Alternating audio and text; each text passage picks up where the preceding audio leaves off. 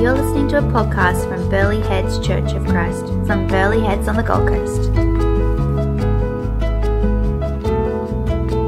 This is a series where just speaking about, I've got the visuals here. So we've just been through a couple of weeks on God's presence, talking about what we gather around. And now for the next five weeks, we gather, we grow part one, we grow part two, we go and we give. And uh, yeah, I want to speak right at the beginning of Genesis. As Ray said, easy to find, first book of the Bible. So we know what we gather around. But what do we do? what's our purpose? Uh, what's the reason, if you're a Christian, what's the reason that the moment you give your life to Jesus, He doesn't take you back home? Why does He leave us hanging around? What's our purpose? Why do we even do this? What is the reason? I don't know if I'll be able to solve that large question even in five weeks. That's why we gather frequently so we can discuss that and talk about that and preach on that. But hopefully, we can get some insight from the Word of God this morning about why we at least gather around. And what I do is talk, what I wanted to start with is why we originally gathered. Why God created us. What did He ask us to do? And there's this beautiful picture here that gives us a sense of what our purpose was originally and speaks into our purpose today. Here we see man created, walking freely in the presence of God. I love that we were created day six. So, what do we do the first day of existence? We rest with God. He rests on the seventh day. On our first day, we rest and we have fun and we hang with God. Day one. We don't even get to the part of doing any work. I love that. Instantly, we're created, we rest with God. But here we see God say, You're in charge here. This is what you're in charge of. I want you to cultivate it. I want you to build with my creativity, with my eternal and endless presence. I want you to form and shape the world with me under my will. We talked about last two weeks walking with God in the cool of the afternoon. I don't know, I can imagine Adam planning things with God. What do you think about this, God? How does this work? What could we do here? We know that the curse made work harder or, un, or unenjoyable at times, so we know that work would have been enjoyable. That moment where you find a hobby or work that you love and it's, it's fun and it's enjoyable and you feel creative, that's this image here.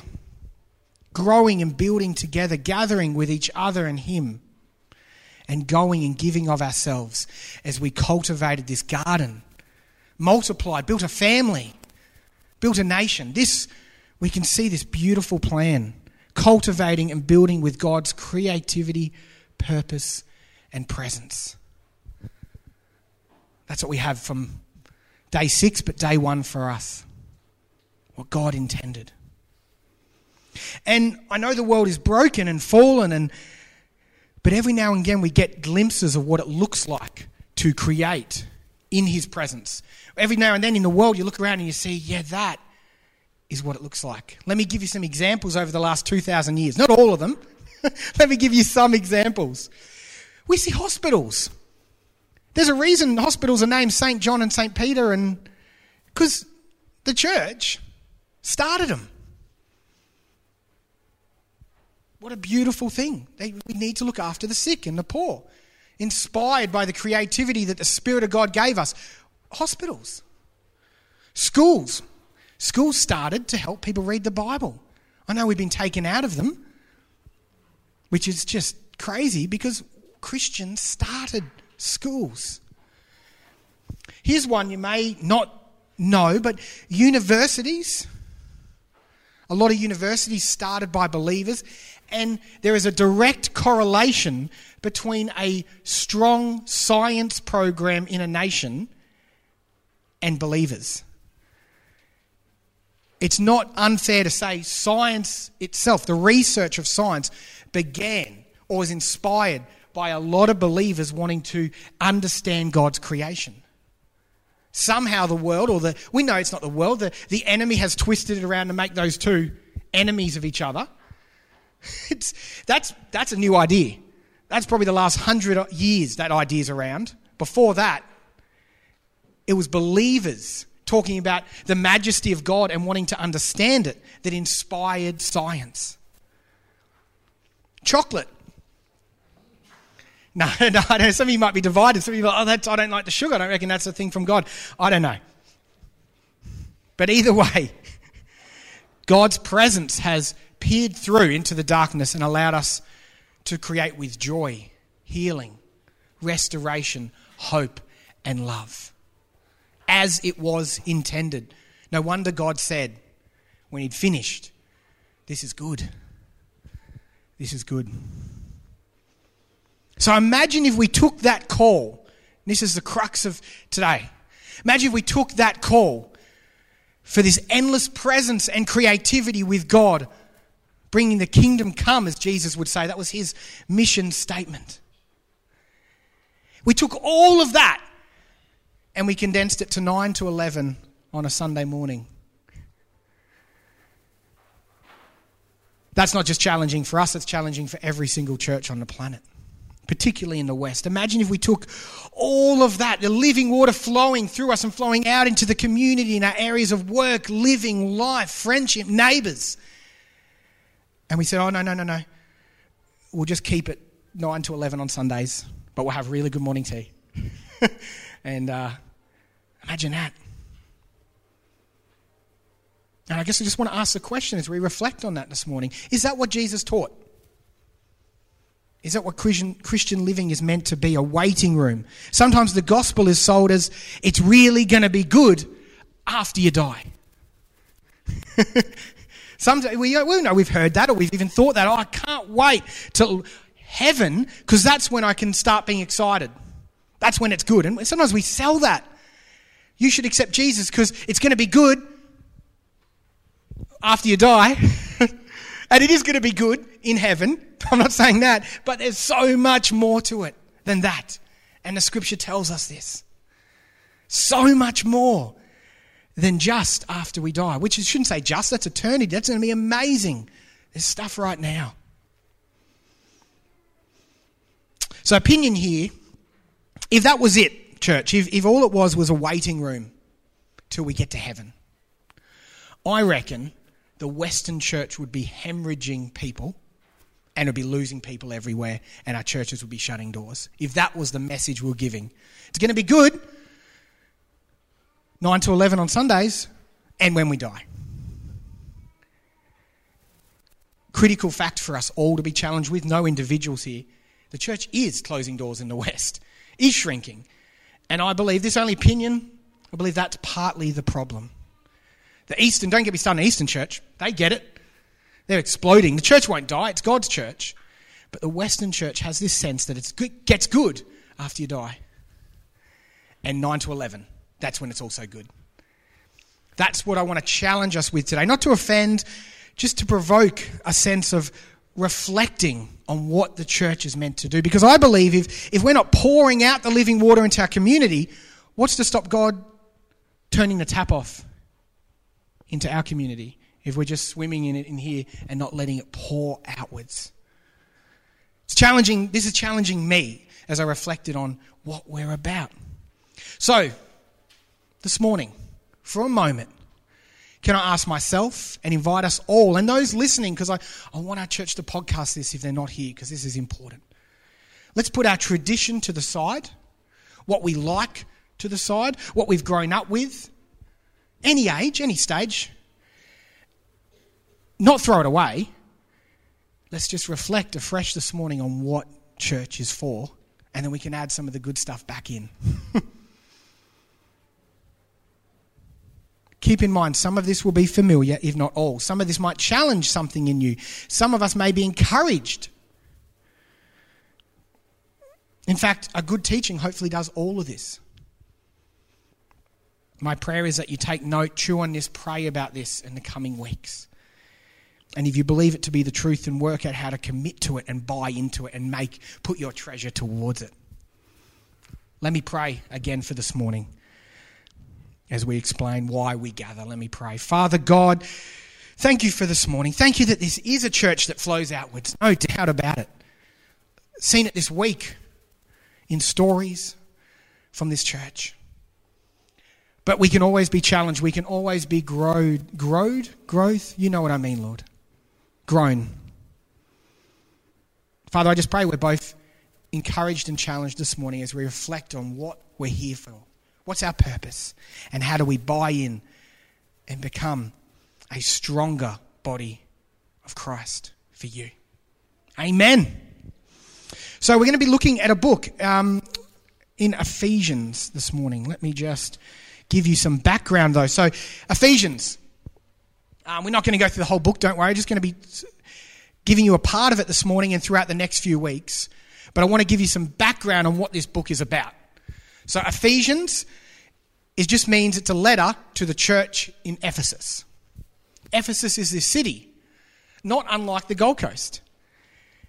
All these different cultures, all these different people gathering under different things idols, trade, buying, wanting to build a city. We, we can't help ourselves but gather humans. We love the city. We love gathering together and building things. And so Ephesus is like this.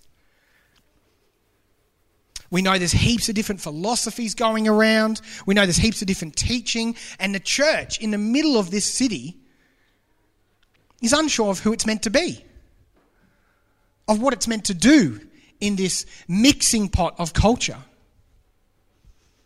Sound familiar? Sounds familiar to every single church in Australia, I think, sometimes. What are we doing in this mixing pot and whirlwind of culture? What's our purpose here? So Paul writes them a letter, a letter to the Ephesians. Now, the first few chapters, I was encouraged as I started to explore this. I was affirmed in what we've been doing here because in Ephesians 1 to 4, Paul basically gives the history of God's pursuit of us. And then he talks and gives thanks in verse 4 about the presence of God with us. First and foremost, Paul wants to say that we gather not in our own strength, it's not about us. We gather around Jesus, we gather in his presence. We're not earning anything, he's done everything for us. It's all about Jesus. As I read through that, I was so affirmed again that that's what we've done for the last two weeks. We've been wanting to talk about Jesus first, His Holy Spirit. Now we'll talk about what it means for us. And he does this with this word at the end of verse 4. He talks about the Jews and the Gentiles coming together, all the nations coming together, those that believe in Jesus. And he doesn't say these exact words, but it sounds very similar to our vision statement here, which is to be a inviting, ever growing, unifying family table that brings glory to God. He says this is, there's this community that is at work, and it's made up of different people, and it's to the glory of God. Then he says this word, which is pretty much this whole series. Therefore, what do you do with it? Well, let's read. Ephesians 4 starts off, it says, Therefore, Paul explaining himself, therefore, what do we do with this body of Christ? What do we do with this presence of God? He says, Therefore, a prisoner for the Lord. Him saying, because Paul is often in prison, but he's also saying he's that captivated by God, he's a prisoner to him. Not as a slave, but he is, his whole life is captivated by the Lord Jesus Christ. So much so that he spends a lot of time in prison. Therefore, a prisoner for the Lord, I urge you to walk in a manner worthy of your calling to which you have been called. With all humanity and gentleness, with patience, bearing with one another in love. Doesn't it feel like that sometimes at church? Sometimes you love each other, sometimes you just have to bear with one another in love. Amen. Humans are involved. It's sometimes hard, but eager to maintain the unity of the Spirit in a bond of peace. There is one body, one Spirit, just as you were called to the one hope that belongs to your call. One Lord, one faith, one baptism, one God, and the Father of all who is over all and through all and in all. But grace was given to each one accordingly to the measure of Christ's gift. Therefore, it says, let me stop there. Just a couple of things of interest as we look at Paul's explanation of what the body does, we've got this. First of all, it's a call to unity, not uniformity. This is important. Paul here calls us to be unified under Christ, around Christ, but we don't have to look the same. And some of you are going, thank goodness. Others are going, well, wouldn't mind actually looking like that person. But straight from the mark, it says we are all different, right? Some of us might feel rich, some of us might feel poor. Some of us might wear a suit to church, others may wear ripped jeans that are more expensive than the, than the suit. Some of us may work full time, part time, casual, volunteer, full time mum or dad. You may have different views, even. Get this, you might even believe different things on the non essentials in the Bible. Churches of Christ mantra is, is um, uh, unity in the essentials and liberty in the non essentials. Is if to say what, what we gather around is important Christ, the gospel. But we can actually have different views in the non essentials. So you can be a post tribulation premillennialist in your view of end times, and that's okay. And the person sitting next to you might have the opposing view. It's oh, you, and if you don't know what I'm talking about, I'm talking about end times, how it all plays out. There are scholars on both sides. There are deep theologians on both sides. That's okay. What a great dinner conversation. Maybe. It's okay. You can disagree with that. You still agree that Jesus is God and that He saved you, and we gather around that. You may hear God in dreams. You may have dreams and hear from God. You may hear from God going bushwalking. You may hear from God first thing in the morning as you awaken. You might get a sense of His presence. You might hear Him in intellectual study. As you study the Word, you might hear Him, hear His voice come out as you read commentaries or conversations with each other. These are non essentials. They're great, but we're all different. You can disagree with me, even. You can not like my shirt or my facial hair or the music I like. That changes absolutely nothing. if you disagree with my facial hair, we do have a bit of a problem, but no, no, you can, we can totally disagree with that, but it doesn't matter. Because Jesus, his salvation and transformation and faith in him is what unites us. This is what we gather around. This is what a body does. This is the hope, the way, the life that unifies us. Amen? Amen. Let's keep reading. When we ascended on high, he led a host of captives and he gave gifts to men. In saying he, he ascended, what does it mean but that he also descended into lower regions of the earth? He descended is the one who also ascended far above all the heavens, that he might fill all things.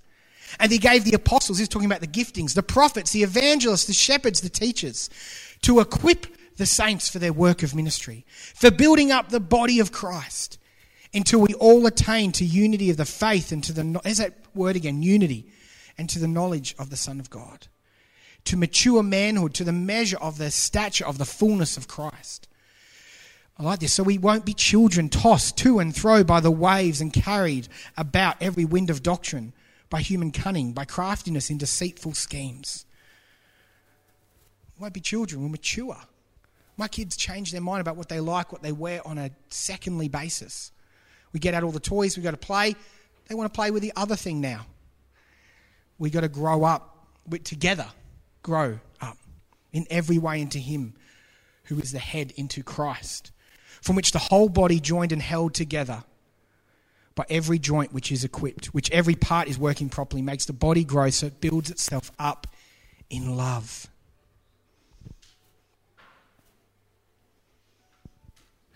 Second thing pulled out of here. Now, we're going through some pretty deep text here. I get that. And sometimes we go through word for word as we did in Exodus. We tried to go through chapter and chapter. We're going through the main points here in Ephesians, but I ask that you'd go home and study and read through Ephesians over the next five weeks. If you've got a small group, which we're going to talk about next week, study with them, look over it, pray on this. Um, this is an overview Ephesians 4, a call to grow and strengthen the body and each other. Let me say that again. We see a call to grow and strengthen the body and each other. Healthy things grow. And we're not just talking about bottoms on seats on Sunday. I had bums here, but I thought I won't say bums, I'll say bottoms. It's more formal. But it's not just about bottoms on seats, it's also about growing in relationship with God. And of course, wanting to see more and more people know Jesus, but going deeper with Him. And yes, a byproduct will be more people will start gathering with us because there will be something special, something incredible that draws them to us. Let me keep reading Ephesians 4:17 now. Let me pull that up here. Now this I say and testify to the Lord that you must no longer walk as Gentiles do in the futility of their minds. They are darkened in their understanding, alienated from the life of God because of the ignorance that is in them. Due to the hardness of heart, they have become careless and, and given themselves up to sensuality, greedy to practice every kinds of impurity. But that is not the way you learn Christ, assuming that you have heard about him, that you're taught in him. So he's assuming that they know this is to people that, again, gather around Jesus, understand his gospel, understand they're free, understand there's nothing left more, it is finished. And as they live in that salvation, therefore, this is what it looks like to live in that news assuming that you've heard about him and were taught in him as the truth in Jesus. To put off your old self, which belongs to your former manner of life and is corrupt through deceitful desire, desires, and to be renewed in the spirit of your minds, and to put on your new self, created after the likeness of God in true righteousness and holiness. And the last part, therefore, having put away falsehood, let each one of you speak the truth with his neighbor. For ye are members one of another. Be angry and do not sin. Do not, do, do not let the sun go down on your anger, and give no opportunity to the devil. Let the thief no longer steal, but rather let him labor doing honest work with his own hands, so that he may have something to share with anyone in need. Let no corrupting talk come out of your mouth, but only such that is good for building up, as fits the occasion, that it may give grace to those who hear it. Do not grieve the Holy Spirit of God, but whom you were sealed for the day of redemption. Let all bitterness, wrath, and anger and slander be put away from you. Along with all malice, be kind to one another, tender hearted, forgiving one another as Christ forgave you. And the last overview out of Ephesians is a call to encourage each other in our growth and lives in the truth and ways of Jesus a call to encourage each other in our growth and lives in the truth and ways of Jesus. Time and time again, the scriptures calls us, and this passage makes it incredibly clear that one of the major purposes we're meant to gather around is to encourage each other. It calls us to build each other up. What's funny is I'm in a couple of senior pastors' networks and never have any of them, and I asked them this, no one has ever received a letter or knows anyone who has received a letter that says, Can you help us encourage each other more? They've received letters about everything else, every church, every about tons of other things, but hardly ever encouragement comes up. Yet it's just flooded through the Bible about how we must consider encouraging each other as we come to church. How do we build each other up? A little sarcastic there, but it's what the Bible tells us time and time and time again. You know, the fact that, uh, you know, I'm conscious of the time, but the devil, the word the devil, is actually just a description. In the Hebrew, it's actually just a word, not for a being, a person, a spiritual entity. It does describe that spiritual entity, and that entity does exist Satan, the devil. But the word actually just means slanderer. And so there's people in the Bible that are called the opposer and the slanderer that may not be of the spiritual devil. What I'm trying to say is that's how serious the Bible is about this. That if you come into the gathering to slander, to put down, there's healthy critique, don't get me wrong, but if you come with gossip on your lips, you're actually being a devil, the enemy of the church.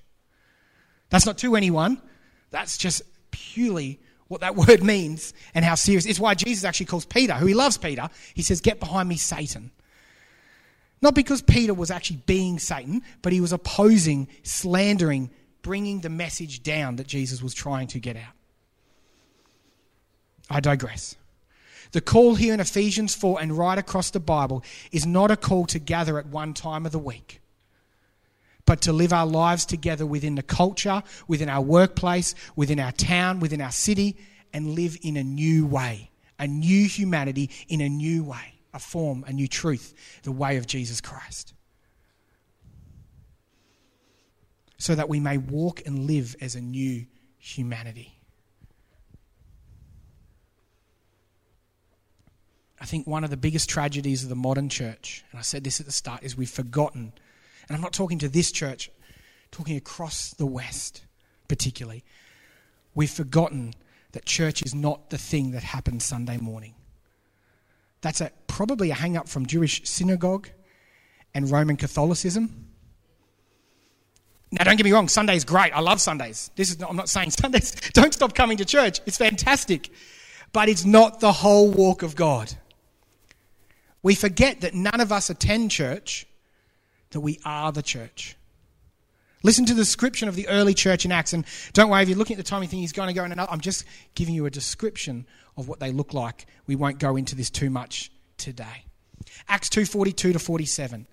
This is a picture of the early church having coming in knowledge, living as the body. This is what the type of things they did. They devoted themselves to the apostles' teaching and to the fellowship, to the breaking of bread, communion, and prayers and all came upon every soul, and many wonders and signs were being done through the apostles. And all who believed were together and had all things in common. And they were selling their possessions and belongings and distributing the proceeds to all, as any had need. And day by day, attending the temple together, breaking bread in their homes, they received their food with glad and generous hearts, praising God and having favor with all the people. And of course, people couldn't believe it And they were added to their number day by day, those that were being saved.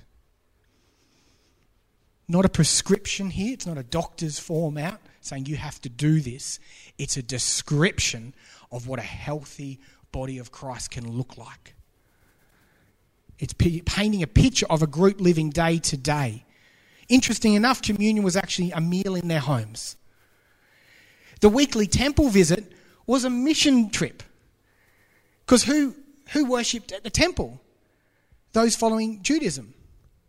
So it was a mission trip. It wasn't actually church. The weekly temple visit was because they were good Jews and they were telling other Jews that Jesus had come and he's the fulfillment of their scripture. And then they met in their homes. They gathered around Jesus. No one was attending church in that scripture. They were the church in that scripture. So, what does this mean to us as we finish off this morning. What does this practically mean for Burleigh Heads Church of Christ? Do we get rid of Sunday? no, that's not the message. If you're getting that, I'm sorry. Don't get rid of Sunday. It's fantastic. Do we become home churches? No, not the message either. Do we change communion to a meal? That would be insane. We have, we're still trying to get enough morning tea people, let alone trying to do communion as a meal each week. So we're just, we're going to keep communion as it is, but it's good questions. Abe's excited for a meal each week, are you? Yeah, yeah. All fair questions, but not the intention of this sermon.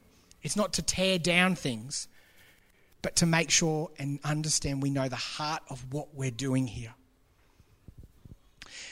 There's two things I want to call our gatherings over the next five weeks. I want to call Sunday the large table. We'll talk about small tables next week. I want to talk and call Sunday the large tables. What are large tables for? Matthew 18:20 says, "For when two or three are gathered in my name, there I am among them." Colossians 3:16 says, "Let the word of Christ dwell in you richly, teaching and admonishing one another in all wisdom, singing psalms, hymns, and songs that don't even have a category, spiritual songs, with thankfulness in your hearts to God." Let us consider how to stir up one another to love and good works, not neglecting to meet together is in the habit of some but this is important. Large tables, getting together, encouraging one another, all the more as we see the day drawing near. I see three large tables in our church that we, are, we want to be excellent at. Any more than that, and you that become that friend that's always inviting people to your thing and never having time to go to their thing. if we have any more large tables, we have any more events here, we're going to start just living at the church, never getting a chance to go out. So let me give you our large tables that we see. And we prayed about over uh, some of this. We prayed about these concepts as elders actually Tuesday night. Large tables. Sunday morning weekly. We've got the Sunday afternoon gathering, which we do a bit of a meal monthly. That could look at like different things, but it's a great way to encourage those that can't come Sunday morning. And then I love that this Sunday hymn and celebration is a bit of a hybrid. It's missional, as church should be, but it's a monthly gathering that will be really encouraging for our church, I believe, and will really help sections of our church connect to God in the era that they worshipped Him in. It's beautiful. I'm not saying we'll never have other large table things, but let's do these well, church. Because we don't want to be those people that are always inviting people to our thing and not even, oh, can you come to my house over for dinner? I'm sorry, I have another thing from my church. oh, I'm sorry, I've got my church doing this. Oh, I'm sorry, I'm in this for my church. These are three large tables I think we want to commit to as a church and do excellent, do well, commit to. And what do they do? Well, we've read here today. They gather together and celebrate God's presence in our lives.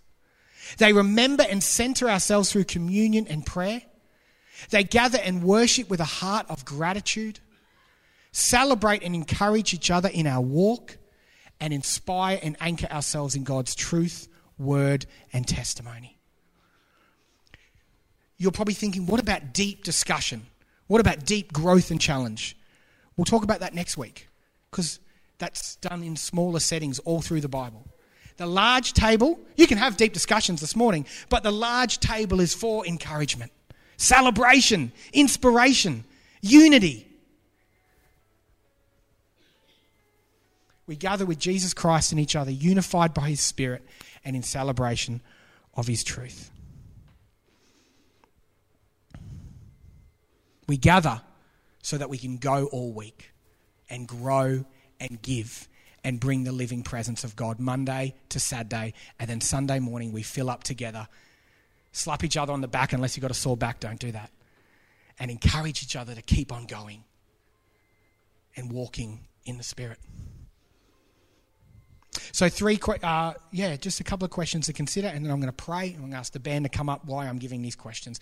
If you're taking notes, here's some questions to consider, some homework this week. Sorry, everyone go, oh, homework. No, don't be like that. It's, it's good. It's good to ask questions during the week of each other.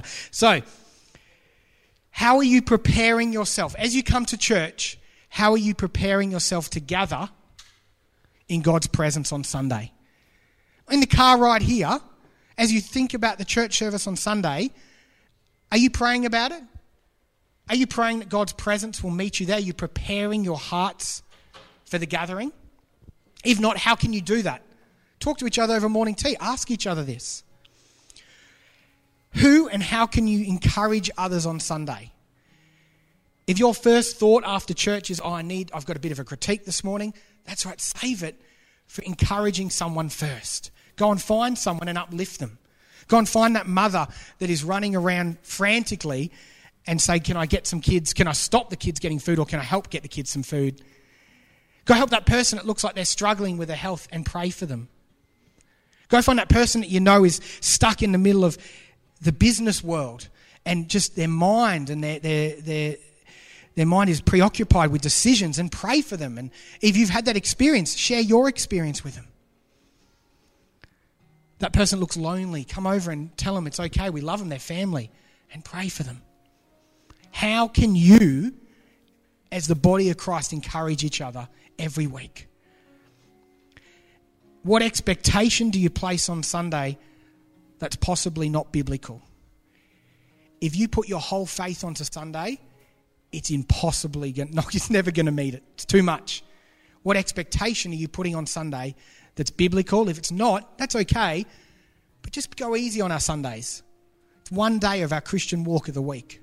It can't do everything. And lastly, how can you be more part of the church body? If we want to do those large tables well, we'd love you to serve in as any way you could see fit. We'd love you to help and do those excellently.